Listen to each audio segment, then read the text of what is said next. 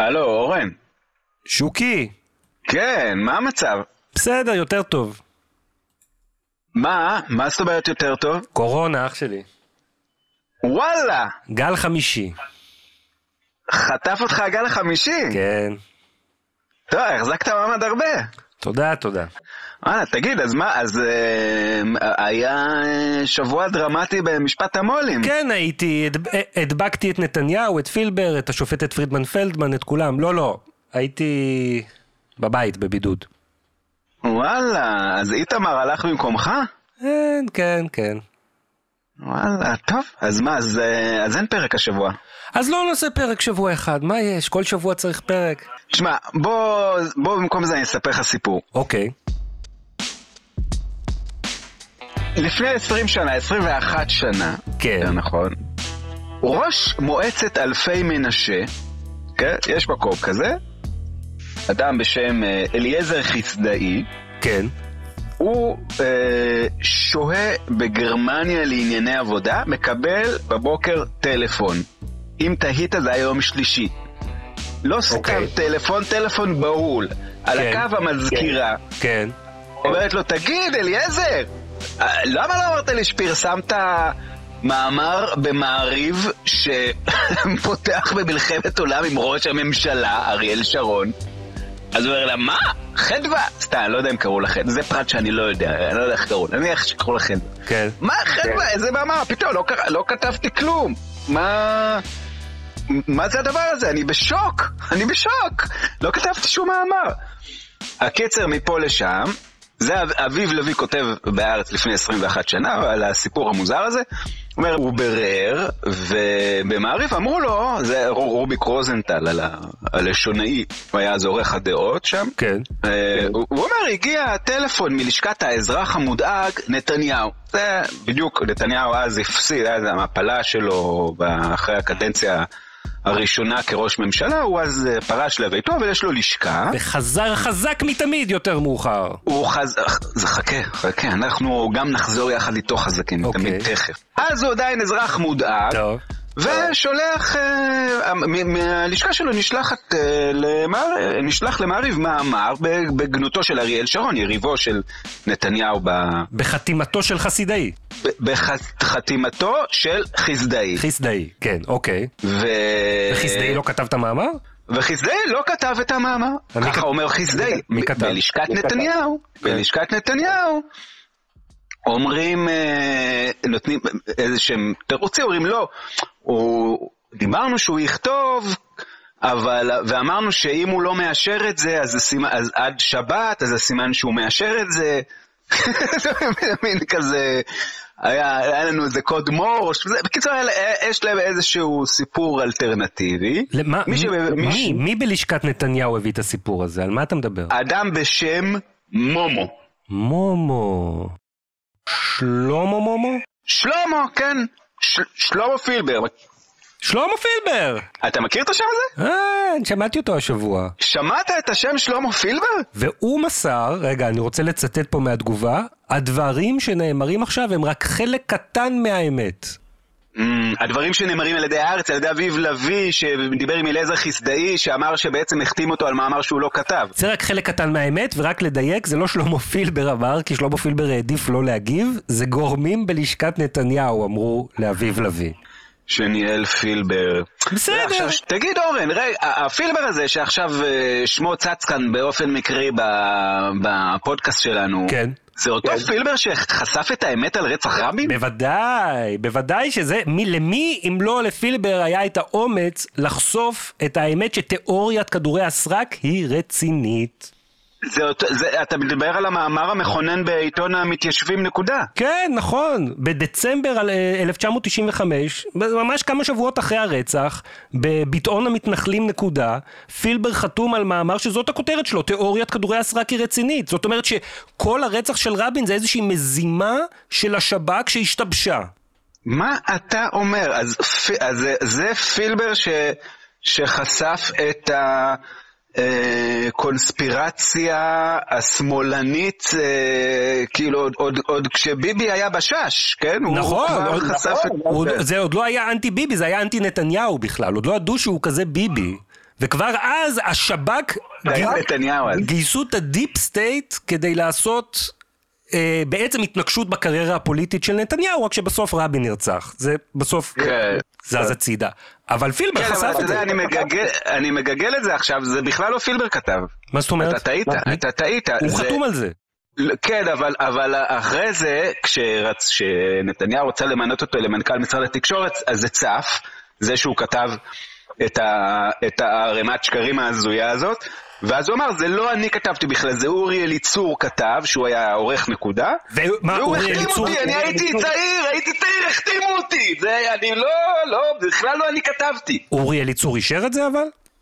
אז זהו, למרבה הנוחות של פילבר וחוסר הנוחות של מוקיריו של אליצור, אליצור מת. אז אי אפשר, אי אפשר, אין את מי לשאול. אבל אפשר אולי לשאול את, ה, את השופט ג'ובראן. השופט ג'ובראן? כן, הוא היה, הוא היה יושב ראש ועדת הבחירות ב-2015, והוגשה אז עתירה של עורך דין שחר בן מאיר, שישראל היום הוא בעצם עבירה על חוקי הבחירות. וזה בעצם מכונת... זה בעצם תעמולה. כן, מכונת תעמולה, מכונת כן. תעמולה עבור, אה, עבור, אה, עבור אדם אחד, פוליטיקאי אחד, בנימין נתניהו. אה, ואתה בטח זוכר שאז אה, אה, הליכוד הגיש לוועדה אה, תצהיר. אולי יש, אולי יש לך את התצהיר הזה? כן, יש לי, הוא הגיש מענה לעתירה, והוא אמר שלליכוד ולנתניהו ספציפית, אין ולא היה כל קשר של שליטה או קשר ארגוני כלשהו, מכל מין וסוג שהוא, עם ישראל היום, או עם מערכת העיתון, או עם עיתונאים הכותבים בו, שהיה בו או שיש בו כדי להשפיע על שיקולי העריכה של העיתון, או על תכניו, או על הקמתו, היווסדו, ניהולו השוטף, וכן הלאה וכן הלאה. ו- ול... וואו. כן, אין שום קשר. רק בשפה של עורך דין. מישהו העז, להעלות על הכתב את האוסף המטורף הזה של שקרים?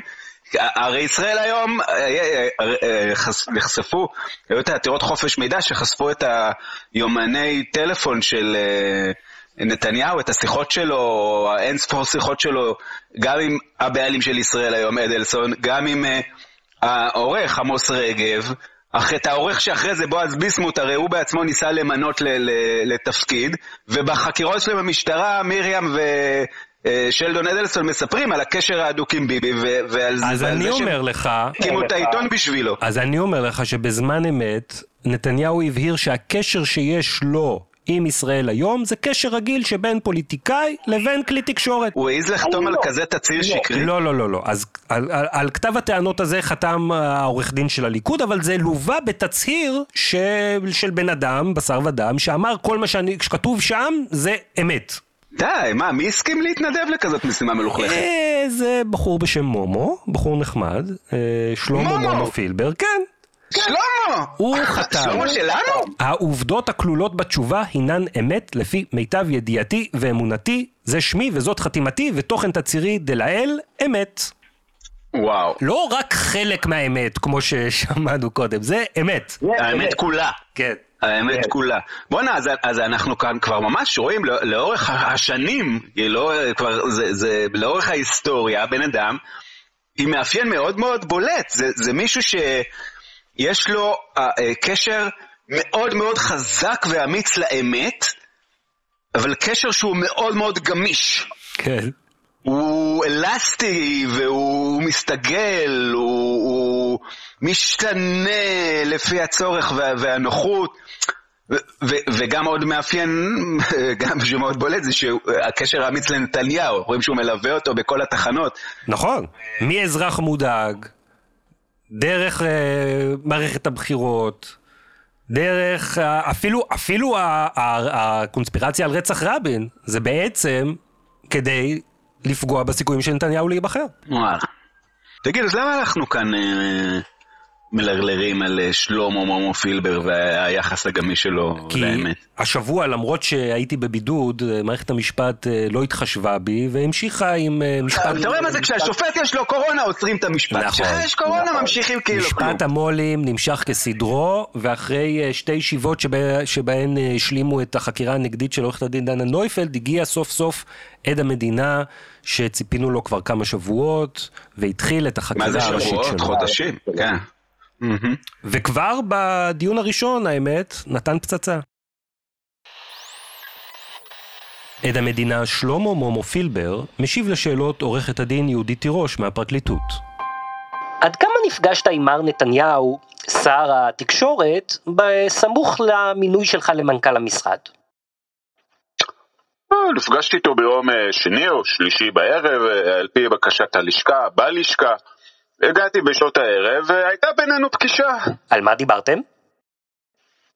הוא אמר לי, בואו נתיישב. עברנו מהדסק, מהשולחן שלו, ישבנו בקורסאות והתחלנו לדבר. עשר דקות, רבע שעה, שיחה מאוד ממוקדת, ממצה, על כל עולם השידורים, מה עושים, איך עושים, מה צריך לעשות, השלבים, הלוחות זמנים, כל מה שצריך, סוג של תוכנית עבודה.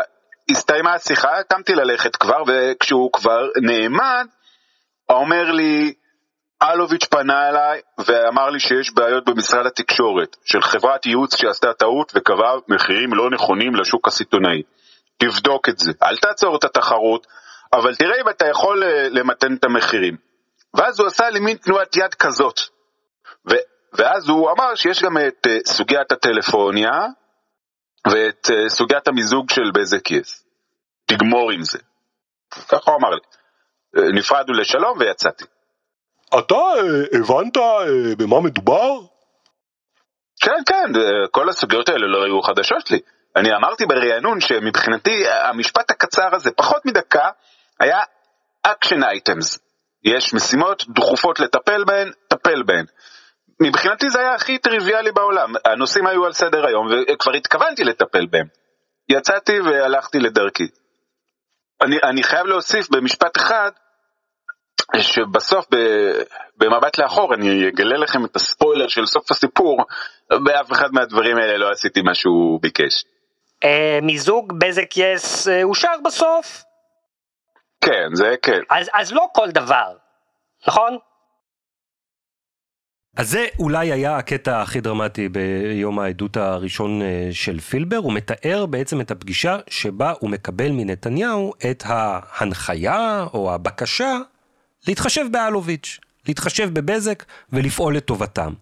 צריך לזכור שבמשפט השוחד שלנו בתיק 4000 יש את המתת, את מה שאלוביץ' נתן לנתניהו ומשפחתו, שזה הסיקור בוואלה, באופן שמטיב איתו ותוקף את היריבים שלו וההתערבויות וכולי. מצד שני יש את התמורה, מה שעל פי כתב האישום נתניהו נתן בחזרה לאלוביץ', וזה כל מיני הטבות רגולטוריות, ואיך הוא נתן את ההטבות הרגולטוריות האלה באמצעות שלמה פילבר, האיש שהוא הצניח לעמוד בראש משרד התקשורת. ופילבר כאן מתאר את הרגע המפתח הזה, ש, שבו ביבי אומר לו פחות מדקה, אגב שזה משהו שלאורך העדות וגם במשטרה, גם בציוצים, גם כל הזמן רואים את זה, הוא, הוא, הוא מעריץ גדול של נתניהו, נתניהו הגאון, והוא מעריץ גדול גם של עצמו, שהוא גם סוג של גאון, והם שני גאונים שמבינים אחד את השני במבט. והוא המון חוזר על זה, ונראה לי שהוא אומר את זה באיזשהו, זה, זה יוצא לו, זה מאוד אותנטי, הוא באמת חושב ככה, ואני בטוח שהתביעה מחוככת את ידיה בהנאה, זה מאוד עוזר לה. כי זה, זה מאוד עוזר לבסס את זה שגם האינטראקציה כזאת אה, ממוקדת וקצרה היא מאוד משמעותית. כי זה הנה פילבר עצמו אומר, מספיק לי פחות מדקה, כבר אני מבין. אבל תראה שוקי, תראה מה, מה הוא שותל פה בסוף. אחרי שהוא אומר שנתניהו אמר לו, את, את המחיר תוריד, את המיזוג, את הזה, תגמור עם זה, mm-hmm. הוא מוסיף משפט, ספוילר, הוא אומר כאילו לשופטים, סוף הסיפור, לא עשיתי את מה שהוא ביקש ממני, כבר מנסה לסגת אחורה. ספוילר, השב"כ רצח את רבין. ויהודית תירוש, הפרקליטה, אומרת לו, רגע, רגע, רגע, מיזוג בזה כיס, כן אושר בסוף או לא אושר בסוף? אה, וואלה, טוב, בעצם. הלו, הלו, ביבי אומר לו לטפל בשלושה נושאים, שזה בעצם כל תיק השוחד, כאילו שלושת הדברים של בזק, כן. שהיו שווים כן. מיליארד או כמה מיליארדים, תלוי את מי אתה שואל. ואז, אחרי שהוא אומר, אז אה, פילבר אומר, לא, אבל לא עשיתי שום דבר, כן? הוא פתאום מעד מדינה הופך להיות שוב פעם אה, נאמנו של נתניהו. ואז הוא אומרת לו, עומדת מולו התובעת הראשית, אומרת לו, רגע, אבל, אבל כן עשית, כן בזק, בזק והסכם מזוג, הוא אומר, אה, כן. נכון, וזה מאפיין גם חלקים אחרים בעדות שלו, שכל הזמן הוא מנסה לברוח מהעובדות ולהציף סביב העובדות כל מיני תחושות ופרשנויות, ותירוש כל הזמן גוררת אותו בחזרה למה שהוא אמר במשטרה, ומאלצת אותו להודות בפני בית המשפט שמה שהוא אמר זה נכון ומה שהיא טוענת זה נכון. כן, מה זה מאלצת? אז הסנגורים כל הזמן קופצים, אומרים, לא, את מאלצת אותו, את מאיימת עליו, כי הרי אם הוא לא יגיד, אם, הוא, אם, ה, אם הגרסה שהוא ימסור בבית המשפט לא תהיה תואמת לגרסת העדות מדינה שהוא מסר במשטרה, אז הפרקליטות יכולה להכריז עליו כעד עוין, ההסדר איתו יכול להתבטל, ויכול להיות מוגש נגדו כתב אישום, זאת אומרת, יקרו כל הדברים שהוא פחד שיקרו, ולכן הלך להיות עד מדינה. אז הסנגורים אומרים, אה, את, את מאיימת עליו, את לוחצת עליו וזה. והיא אומרת, לא, אני הולכת לפי הדין הפלילי. הבן אדם עשה, עשה עבירה, כן? בשביל לא להיות מועמד על ידי הלדין, מועמד בגלל הלדין, הוא הסכים לחשוף את שותפיו, הבכירים יותר, ואם הוא עכשיו נסוג בו, אז הסיפור מתגלגל לאחור, אה, אלה, זה, ככה זה, אלה הם החיים, זה לא, זה לא יהיה אה, איום ולא נעליים. אבל הוא גם כל הזמן, כמו שאמרת, מנסה לספק גם את המיליה שלו, את הבייס שלו, את הקהל שממנו הוא בא, ושבו הוא, הוא מאמין, את הימין, את נתניהו ואנשיו, ולספק כאילו, או, או, או ממש להגיד דברים והיפוכם. לשקר, מה שנקרא בעברית, או לתת תמונה, להגיד שהמציאות היא מורכבת, כן? הוא משתמש בביטוי אה, 50 גוונים של אפור, נכון? כן. והוא מספק כל מיני פרטים שמציגים כביכול תמונה שהוא היה, היה בסדר, שלא היה כאן שום דבר, אה, שום אה, אה, דבר עברייני. למשל, אה, באותה פגישת הנחיה, נתניהו אומר לו, נכון, עם אותה תנועת יד שאנחנו לא יכולים להדגים במדיה המסוימת שאנחנו משוחחים בה עכשיו, הורדת המחירים צריכה להיות מתונה יותר, נכון? כאילו, למתן נכון, אני ספציפית... פגיעה ברווחיות של בזק. התעניינתי אצל איתמר, שישב באולם, איך הייתה תנועת היד, הוא אמר שזה היה אלכסון מאוד מתון. מאוד מתון. זאת אומרת, אל תוריד להם את המחירים. כאילו, אם אנחנו כאן עוסקים כבר בפרשנויות של פנטומימה. כן. פילבר אומר, אני הגעתי למשרד וראיתי שבאמת המחירים נמוכים מדי. זאת אומרת, החבר'ה במשרד התקשורת, הרשעים האלה, הם רצו לפגוע בבזק בצורה לא הוגנת. לבזק אמנם הייתה רווחיות עודפת של מיליארדים, אבל הם רצו להוריד את זה יותר מדי נמוך. אתה יודע למה? ברגר היה סוכן של פרטנר, ונויפלד היא בכלל ב-IBC. הם שניהם מאינטרסים זרים, רוצים לפגוע במונופול תמים. אתה יודע מי ישמח לדבר על זה, שוקי? אולי הבן אדם שהכי ישמח לדבר על זה מכל מי שאני מכיר, זה עורך דין שחר בן מאיר. הוא, הוא, פשוט, נל... הוא פשוט נלהב לדבר על הסוגיה הזאת. בוא, בוא נפנה אליו. שלום לעורך דין אה, שחר בן מאיר. שלום אה, שוקי ושלום אורן. אהלן אהלן. אה, שחר, אני רוצה להקריא לך דברים שאמר ראש ממשלתנו לשעבר בנימין נתניהו ושר התקשורת לשלמה פילבר, מנכ"ל משרד התקשורת, על פי עדותו של פילבר השבוע בבית המשפט המחוזי בירושלים. הוא אומר, היה לנו פגישה, כשהסתיימה השיחה, קמתי ללכת, וכשכבר נתניהו נעמד, הוא אומר לי ככה, אלוביץ' פנה אליי ואמר לי שיש בעיות במשרד התקשורת של חברת ייעוץ שעשתה טעות וקבעה מחירים לא נכונים לשוק הסיטונאי, תבדוק את זה. אל תעצור את התחרות, אבל תראה אם אתה יכול למתן את המחירים, ואז הוא עשה לי מין תנועת יד כזאת. תגובתך. טוב, אה, אה, פילבר גם אמר בהמשך ל... מה שתיארת כרגע זה מה שנקראת פגישת ההנחיה, שזה בעצם הפגישה שבה נתניהו אומר לפילבר, תעזור לאלוביץ', שזה בעצם, אה, נקרא לזה, אה, בלב ליבת עבירת השוחד, שהוא אומר לו, תעזור, אה, תעזור לאלוביץ', זה, אם אנחנו נדמיין את זה לאוכל, זה, ה, זה הבשר שנמצא בתוך ה... הבצק שעוטף אותו. פילבר גם המשיך אחרי זה ואמר, כשהוא, בתשובות שלו לגבי פגישת ההנחיה, שכן, הוא חושב שהיה צדק במה שאמרו לגבי המחירים או משהו כזה, הוא פשוט דבר לא נכון וזה פשוט שקר ואני רוצה להסביר את זה בקצרה. מה זה למתן את המחירים בכלל? איזה מחירים? על מה אנחנו מדברים? משרד התקשורת מנסה לעשות שנים, הפגישה הזאת היא ב-2015, משרד התקשורת מנסה לעשות שנים, עוד ב-2008 מוועדת גרונה או ב-2011 ועדת חייב, שוק סיטונאי. שוק סיטונאי זה שם כולל למצב שבו המתחרים של בזק, שהיא מונופול עצום של אה, אה, אה, כמעט 70 אחוז או יותר מהשוק ומחזיקה ברוב התשתיות, שוק סיטונאי זה שהמתחרים של בזק יוכלו להיכנס לתשתיות של בזק, להשתמש בתשתיות של בזק ולמכור מוצרים ללקוחות. אז אם לך היה אה, קו טלפון של בזק ושילמת לבזק whatever, אז המתחרה של בזק, זה יכול להיות פרטנר, זה יכול להיות סלקום, זה יכול להיות מישהו אחר, משתמש בתשתית שלך של בזק ומוכר לשוקי קו טלפון, ושוקי משלם למתחרה ולא משלם לבזק, אתה נפרדת מבזק, המתחרה משתמש בתשתית של בזק. עכשיו, השימוש של בזק צריך כמובן לשלם לבזק כסף, זה ברור והגיוני, ואז שואל את עצמו משרד התקשורת, עוד, שימו לב, עוד בשנת 2012, אחרי ועדת חייק בשנת 2011 שהיא קובעת את ה... אה, אה, שצריך עוד פעם את השוק הסיטונאי וזה וזה, שואל את עצמו משרד התקשורת, אוקיי, מה יהיו התעריפים שהמתחרים ישלמו לבזק? זה המילה המחירים.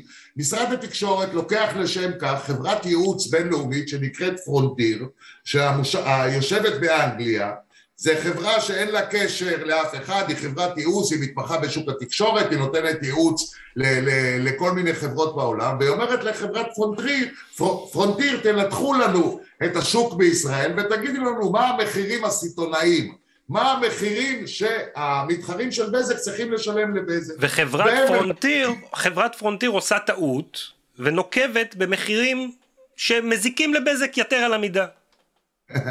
כן, הטעות, חברת פרונטיר לא עשתה שום טעות, מי שעשה גם לא טעות, מי, מי שעשה אה, אה, במרכאות מעשה נוכלות זה בזק, ואני אסביר את זה בדוגמה פשוטה שכל אחד יכול להבין.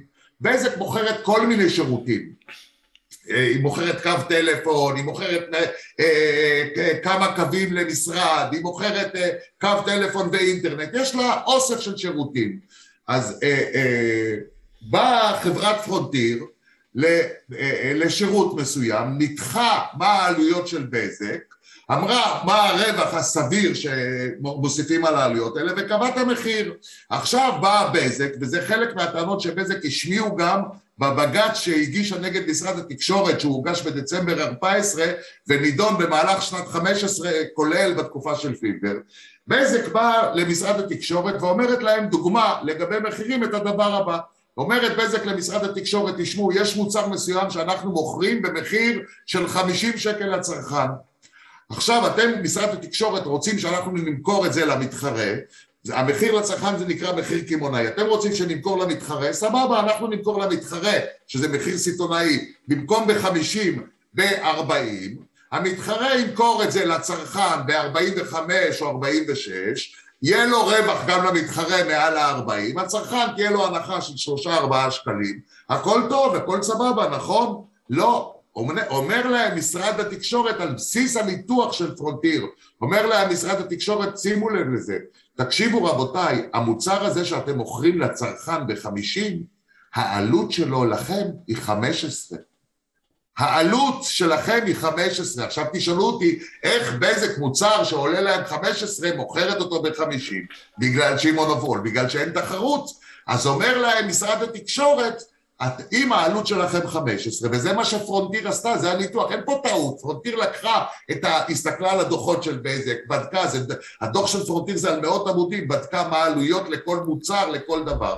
אתם, העלות שלכם 15, קחו רווח גם כן שיפה של 20 אחוז, של 25 אחוז, תמכרו את זה למתחרה בשוק הסיטונאי, מחיר סיטונאי ב-20, המתחרה צריך גם להרוויח על הצרכנים, ימכור לנו הצרכנים ב-25, ואז ההפחתה המשמעותית היא לטובת הצרכן. המטרה של סוג סיטונאי זה לייצר תחרות. המטרה של התחרות זה להוריד את המחירים לצרכן. עכשיו, כשבזק אמרה להם את הטענה הזאת שסיפרתי לכם, משרד התקשורת עונה להם את התשובה הזאת בדיוק. אנחנו לא באנו להנציח בשוק סיטונאי את הרווח המונובליסטי שלכם ואת האבטלה הסמויה שיש לכם 15 אלף עובדים כי אין לכם מתחרים, אתם יכולים להעסיק אלפי עובדים במיותר. לא, המטרה של שוק סיטונאי זה לייצר תחרות. עכשיו, את הדברים האלה משרד התקשורת לא אומר סתם מהאוויר. משרד התקשורת מגיש בחודש מאי 15 תשובה לבג"ץ, הודעת עדכון למעשה, עם חוות דעת של הר"ן לבאות שמנתחת בדיוק, אומרת טענה טענה של בזק ואת התשובה שבעיקרון זה התשובות האלה, היו עוד כל מיני זה, אבל זה הדבר העקרוני, ובג"ץ מקבל את העמדה הזאת ודוחה את העתירה של בזק. לכן אם אנחנו חוזרים לפילבר עכשיו, לשאלה של אורן, שפילבר בא ואומר, זה היה נכון וזה היה טעות המחירים שלהם, מה לעשות, לא רק שמשרד התקשורת לא קיבל את זה, בג"ץ לא קיבל את זה ודחה את העתירה של בזק. אני אגיד לך עוד משהו קצת, פילבר כשהוא מתאר, נחזור לאותה פגישת הנחיה, פילבר כשהוא מתאר את פגישת ההנחיה, הוא אומר בסוף, לפני שיצאתי, כשעמדתי כבר ביציאה, נתניהו אמר לי וסימן לי עם היד. עכשיו, כאילו, נשאלת השאלה, האם זה דבר מאוד מהותי לנתניהו, וזה מהותי, אנחנו יודעים, הוא רצה לעזור לאלוביץ', למה הוא אומר את זה בסוף, ובאיזה צורה כזאת תעזור עם היד וזה למה? וזה? אי אפשר לדעת, צריך, אי אפשר לדעת כמובן תשובה ודאית, צריך לחכות לעדות של נתניהו, שמן הסתם הוא יעיד בשלב פרשת ההגנה, אלא מגיע להסדר טיעון לפני זה, אבל אני, ההשערה שלי אומרת שזה התנהגות עבריינית. ארגוני פשע, ראש הארגון, הוא לא אומר לכפופים לו, ביום זה כותב לו הודעת וואטסאפ, ביום ראשון בשעה ארבע אתה רוצח את משה. הוא רומז, הוא נותן את זה ברמזים. אז ההתנהלות פה היא דומה להתנהלות של ארגון פשע. טוב, עורך דין שחר בן מאיר, תודה רבה שהצטרפת אלינו היום. תודה רבה לכם. אחלה, אחלה סיום. ארגון פשע. אז שמענו משחר את ההסבר למה הטענה של אה, פילבר, כאילו, מה אתם רוצים, באמת, המחירים היו נמוכים מדי, אני רק באתי לתקן עוול, למה אה, זה כנראה עוד אה, גוון, גוון של 50 גוונים של, של שקר. ופילבר גם אמר, גם בזמן אמת וגם עכשיו וגם בעדות, הוא נותן כל הזמן הסבר למה הוא בעצם אה, דורס את רפורמת השוק הסיטונאי ומיטיב עם בזק לא בגלל שזה חלק מעסקת שוחד מושחתת, לא, אלא... זה לטובת הציבור. בדיוק, לטובת הציבור, מה? מה לטובת הציבור? לטובת הציבור, הוא רצה לעודד את בזק לפרוס את הסיבים האופטיים. יותר מזה, הוא אומר, אם היו מקבלים את הדעה שלי אז, ההפסד מזה שלא קיבלו את המתווה שלי, הוא מעריך אותו ב-50 מיליארד שקלים למדינת ישראל. 50 מיליארד? אולי. אפילו מיל... מיליון, אולי אפילו טריליון מיליארד. לא, הוא לא אמר טריליון מיליארד, לא, 50 מיליארד. הוא לא אמר, לא, אבל סתם, זה כמו, זה כמו להגיד, אה, או, זה אורי אליצור אמר לי, אה, בואי נשאל אותו, הוא מת. 50 אה, מיליארד, למה, למה לא 100 מיליארד? סתם, הכל כאילו, הכל מגוחך. בכל אופן, נתי טוקר, מי שהיה כתב המדיה של דה מרקר, היום כתב האוצר, התייחס לזה. והסביר מה ההבדל בין מתווה הסיבים של פילבר למתווה הסיבים שקורה כבר היום. יש כן, מתווה סיבים כן. ש, שפועל. הוא אמר כמה, כמה הבדלים, לא, לא ניכנס לכל הדקויות שהוא מביא שם בהסבר שלו למה מתווה הסיבים של פילבר היה אה, אה, בעצם מחזה תעתועים אחד גדול, אבל למשל אותו מתווה סיבים של פילבר, אגב, הימני, המתנחל, אה, במתווה שלו, הסיבים לא היו נפרסים, היו נפרסים רק ב-76% מהמדינה. מי היה בחוץ? הערבים. והיישובים המרוחקים, ביניהם מן הסתם גם התנחלויות. במתווה הסיבים שרץ עכשיו, של הנדל, אה, הפריסה היא הרבה הרבה הרבה יותר רחבה. זה סתם הבדל אחד.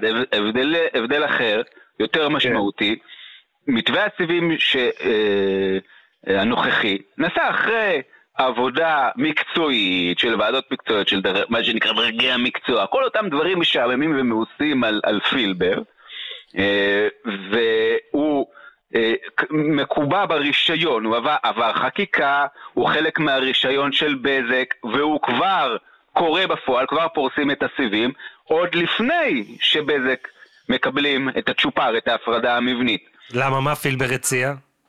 בדיוק להפך, פילבר הציע שבזק למעשה לא יהיה לה שום התחייבות חוץ מזה מכתב שהיא נתנה. מכתב? ש... מכתב, כן, מה שנקרא קבלת שבת תעשה ממנה. ואת ההפרדה הוא רצה לתת לה כבר, לפני שהיא מתחילה לפרוס אפילו סיב, סיב אחד קטן. וזה עוד דוגמה ל... ל...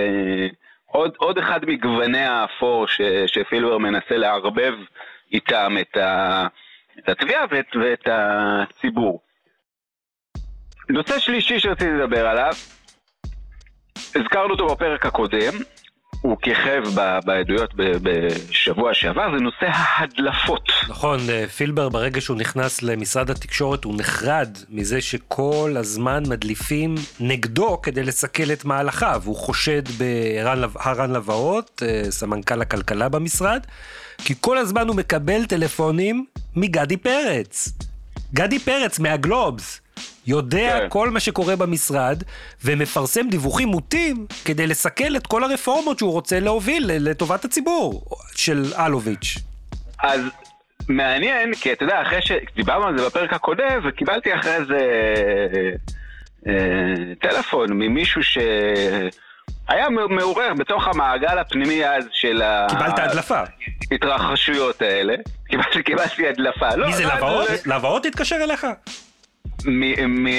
לקודמות, לא לבאות. ב- דיבר איתי מישהו שהכיר אז את ההתנהלות, הוא אמר לי, תשמע, אה, הר- הרן לבאות ודנה נויפלד הם, שני אה, חניוקים כאלה, הם לא, הוא אומר, אני לא, ברור, תמיד יש הדלפות ומדליפים וזה, זה, לא הם, זאת אומרת, אה, אה, הוא אומר, אם כבר, מי ש...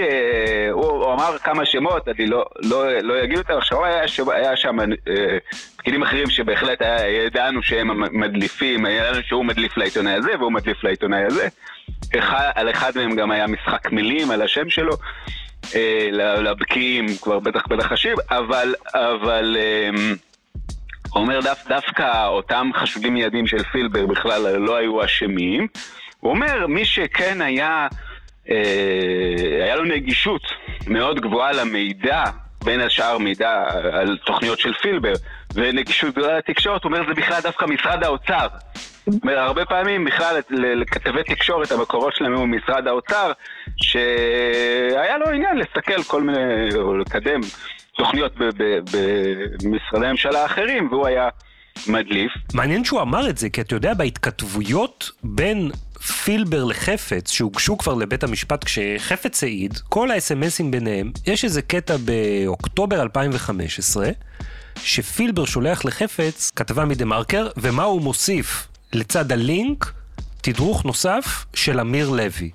אמיר לוי ממשרד האוצר, וחפץ אומר לו, נכון. זאת אומרת, לפחות ביניהם, הם גם חשבו שלפחות חלק מההדלפות מגיעות דווקא ממשרד האוצר. אתה יודע מה, אני, אני לא אתפלא אם הם גם ידעו לגמרי מי מדליף למה ואיפה, והיה לפילבר פשוט אינטרס. ל... היה דרג, דרגים מקצועיים במשרד, כן. שהפריעו לו לממש את החלק שלו במה שהתברר כעסקת שוחד, ובשביל, היה צריך תירוץ למדר אותם, אז אה, תפל עליהם את עניין ההדלפות. זה, אבל כמובן, זה עוד, אני מוסיף גוון של אפור משלי, כן? אז אין, לי- אין לי מושג אם זה נכון או לא. עד המדינה שלמה מומו פילבר מעיד בבית המשפט. אני ידעתי שאני הולך אה, לקבל תפקיד שאני לא יודע אם אני חוזר חי ממנו. אני לא צוחק כשאני אומר את המשפט הזה. ידעתי שאני הולך להיכנס ולהזיז את הגבינה לכוחות הכי חזקים במדינת ישראל. אני לא מתכוון לשוק הטלקום, אני מתכוון לשוק השידורים.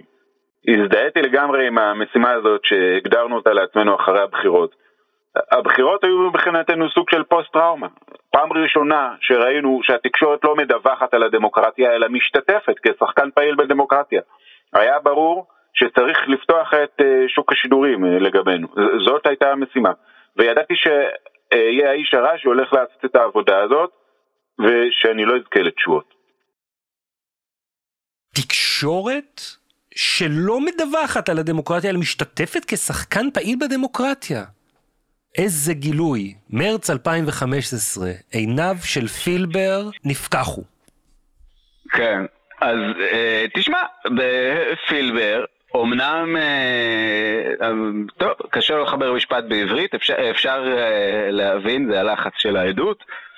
אה, בטח מעמד מלחיץ לכל אחד, אבל הוא, הוא כמובן צודק, באמת בחירות 2015 היה איזשהו פיק של אה, שקיפות דווקא, של השחיתות התקשורתית ה- ש- הרגילה בתקשורת הישראלית. אה, נכון, אני רוצה להזכיר לך שהמשא ומתן המושחת בין מוזס לנתניהו, כך לפי תיק 2000, התפוצץ זמן קצר לפני אה, הבחירות, ומוזס הלך בכל הכוח נגד נתניהו, במיוחד באתר ynet.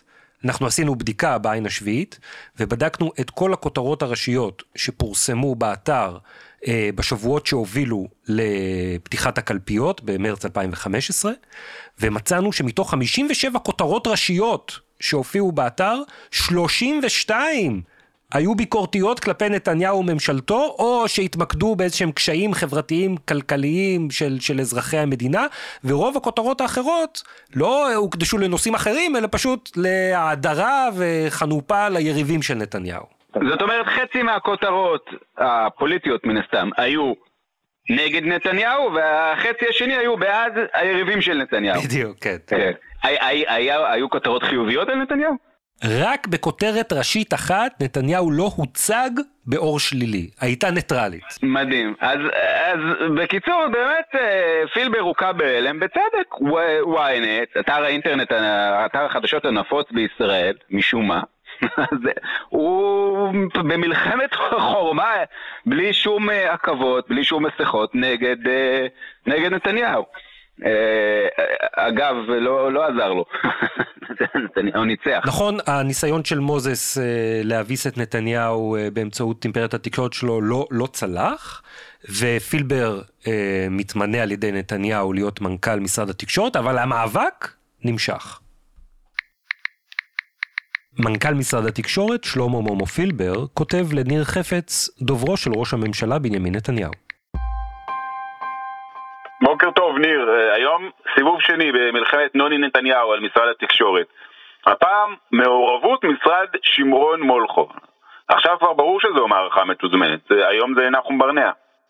אה, כן, מומו, מלכתחילה היה ברור שזה לא אתה, אלא הקמפיין, אנחנו הוא, שמנהל העיתון, בהמשך לקמפיין בעל סיסמה זהה שהם ניהלו בבחירות. תתחיל להתרגל, צריך להניע את, ה, את הכוחות החיוביים בתקשורת ואת הכוחות האובייקטיביים, אם, אם יש כאלה, כן, כפי שעשינו בבחירות, אחרת תהיה כתישה בלתי פוסקת.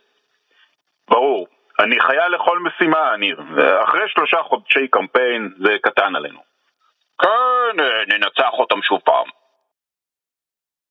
אז אנחנו רואים כאן שיחה בין שני עדי מדינה לעתיד. שני, שני uh, חיילים לכל משימה, אני חושב שזו באמת הגדרה כאן נהדרת של, uh, של שלמה פילבר, את האנשים האלה, החפצים והפילברים, שזה באמת איזה מין ביצועיסטים, חלק פחות מוצלחים, חלק עוד יותר פחות מוצלחים, אבל אנשים שהמשמעות של הביצועים שלהם, איכשהו נראה לפעמים חומקת מיניהם, ולא לא, לא, לא נכנסת לתוך uh, ההיקף הראייה שלהם. ואחת הדוגמאות היא באמת שאנחנו רואים איך פילבר גם אומר בבית משפט, גם כשהוא משוחח בשיחה אישית עם, עם ניר חפץ, הם מוטרדים מהרמה הנחותה של התקשורת, מהאופן שבו היא מתגייסת, שהיא לא אובייקטיבית, היא מושחתת, היא... אבל יש גם פתרון, יש גם פתרון. כמו שהם עשו בבחירות, צריך להניע את הכוחות החיוביים. בדיוק, אז מה זה הכוחות החיוביים? כמו שאתה, לצד הכתבה שפרסמנו, הכתבה שלך, על איך התנהל ynet בבחירות 2015, התפרסמה הכתבה של עמיתנו איתמר בז על איך התנהל ישראל היום בבחירות 2015.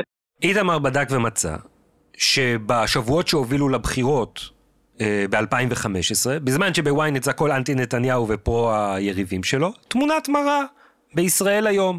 כמעט כל בוקר נתניהו מופיע בשער של העיתון, והכותרת הראשית של העיתון 40% מהכותרות הראשיות בחודש מרץ 2015 היו ציטוט ישיר של נתניהו. זאת אומרת, המועמד לראשות הממשלה נותן את דף המסרים שלו, את המסר היומי, וזה הופך לכותרת ראשית בעיתון הנפוץ בישראל.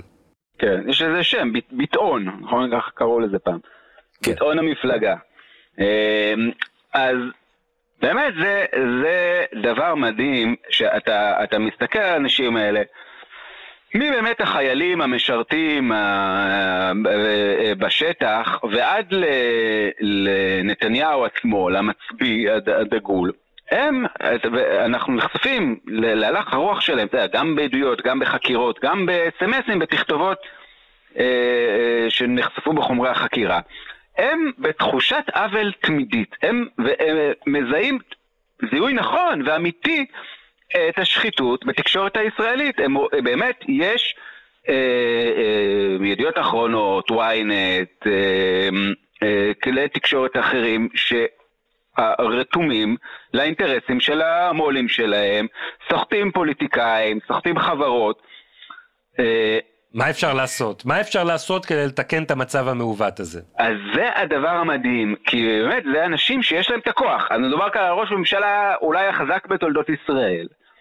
והוא מזהה קלקול עמוק ויסודי בדמוקרטיה הישראלית, כן, התקשורת שלנו.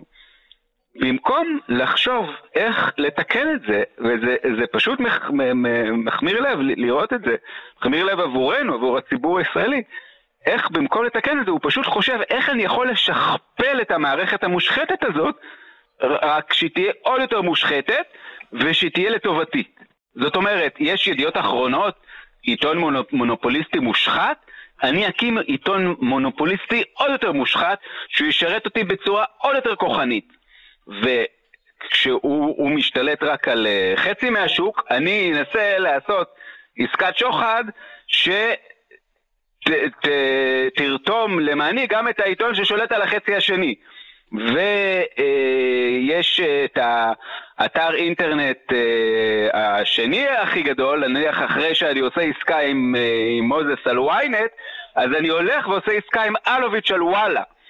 והדבר הזה הוא לא מוגבל רק לעיתונות, שזה אמנם מה שמעניין אותנו, ולדעתי גם מה שיותר חשוב, אבל זה גם בכל תחום התקשורת, כן? גם כל הטלקום והתשתיות וה, וה, והסלולר והטלפונים וכולי. אה, הם מזהים, ואתה רואה שמדברים על זה, שבאמת יש, אה, יש בעיה אמיתית. הרגולציה על התקשורת ב- בישראל היא חולה, היא, היא, היא לקויה. זה לא משהו ש... זה לא שסילבר נכנס ופתאום המשרד אה, אה, התחרב והושחת. משרד התקשורת זה משרד בעייתי מעצם ההגדרה שלו.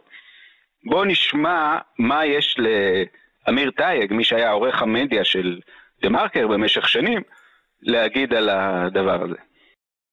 אוקיי, okay. האם אה, אה, נתניהו הורה למומו פילבר ל, אה, לשפר את מצבה הרגולטורי של בזק ולתת לה משהו, אה, מה ששאול אלוביץ' רוצה? התשובה בעיניי היא כן, אוקיי? האם המהלך הזה שבו אה, אה, שר התקשורת, אה, בסוגריים ראש הממשלה, מבקש מהמנכ"ל שלו לשנות מדיניות בשביל חברה עסקית, האם הוא מהלך לגיטימי? בקונסטלציה הרגולטורית היום ובעבר בישראל, כן, היא לגיטימית, אוקיי? משרד התקשורת זה משרד פוליטי, בראשו עומד אה, אה, שר עם שיקולים פוליטיים, ובגלל זה הוא בעצם מעוות את השיקולים המקצועיים לטוב, אה, לפי צרכיו, אוקיי?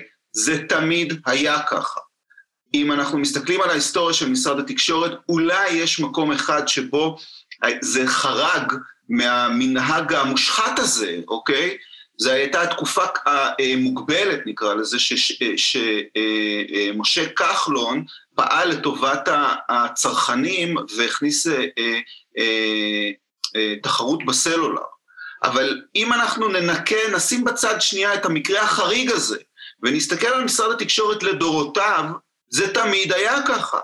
גם אם אנחנו מסתכלים קדימה על משרד התקשורת הנוכחי, על, על המבנה הזה שבו אה, בראש גוף רגולטורי, כזה אחד ש, שמחליט האם מפצלים את ערוץ 2, האם, האם אה, נותנים אה, אה, הטבות לערוץ 10 הגובע, סליחה שאני מדבר איתכם על העבר הרחוק, אוקיי?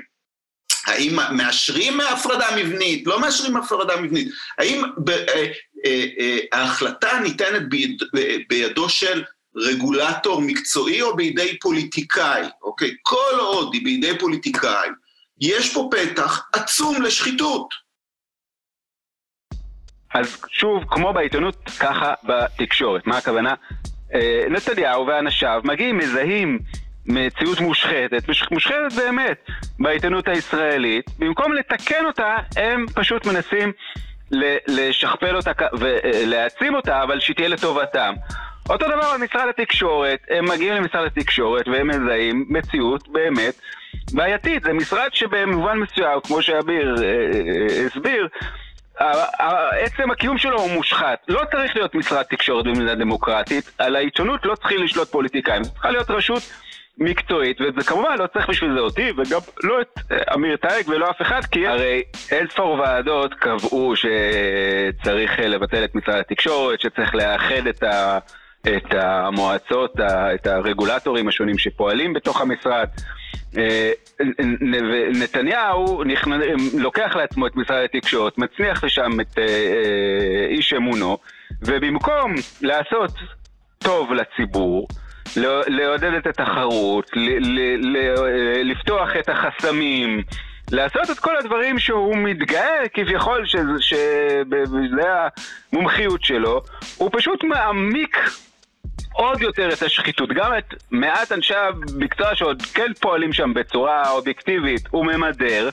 הוא uh, בא בקשרים עם המפוקח הכי גדול של המשרד, ועושה איתו מה ש... שוב, לפי כתב האישום הוא פלילי, אבל אני אומר, גם בלי שזה יהיה פלילי, זה פשוט uh, שובר את הלב uh, לראות את ההתנהלות הזאת. ובנימה פסימית זו, נגיד תודה רבה, תודה שוקי. תודה אורן. תודה גם לאוהד סטון על ההפקה והעריכה. הערה חשובה, חלק מהשיחות שהמחזנו לכם פה נערכו לצורך בהירות. ועד כאן, פרק מספר 42 במשפט המו"לים, פודקאסט העין השביעית על משפט המו"לים. בשבוע הבא, אולי שנינו נהיה כאן באולפן משפט המו"לים. כן, ונדבר על המשך חידותו של אה, שלמה פילבר. אה, ועל ההפתעות הדרמטיות שצפויות לנו. טוב, אז ניפגש בשבוע הבא, ביי. יאללה ביי.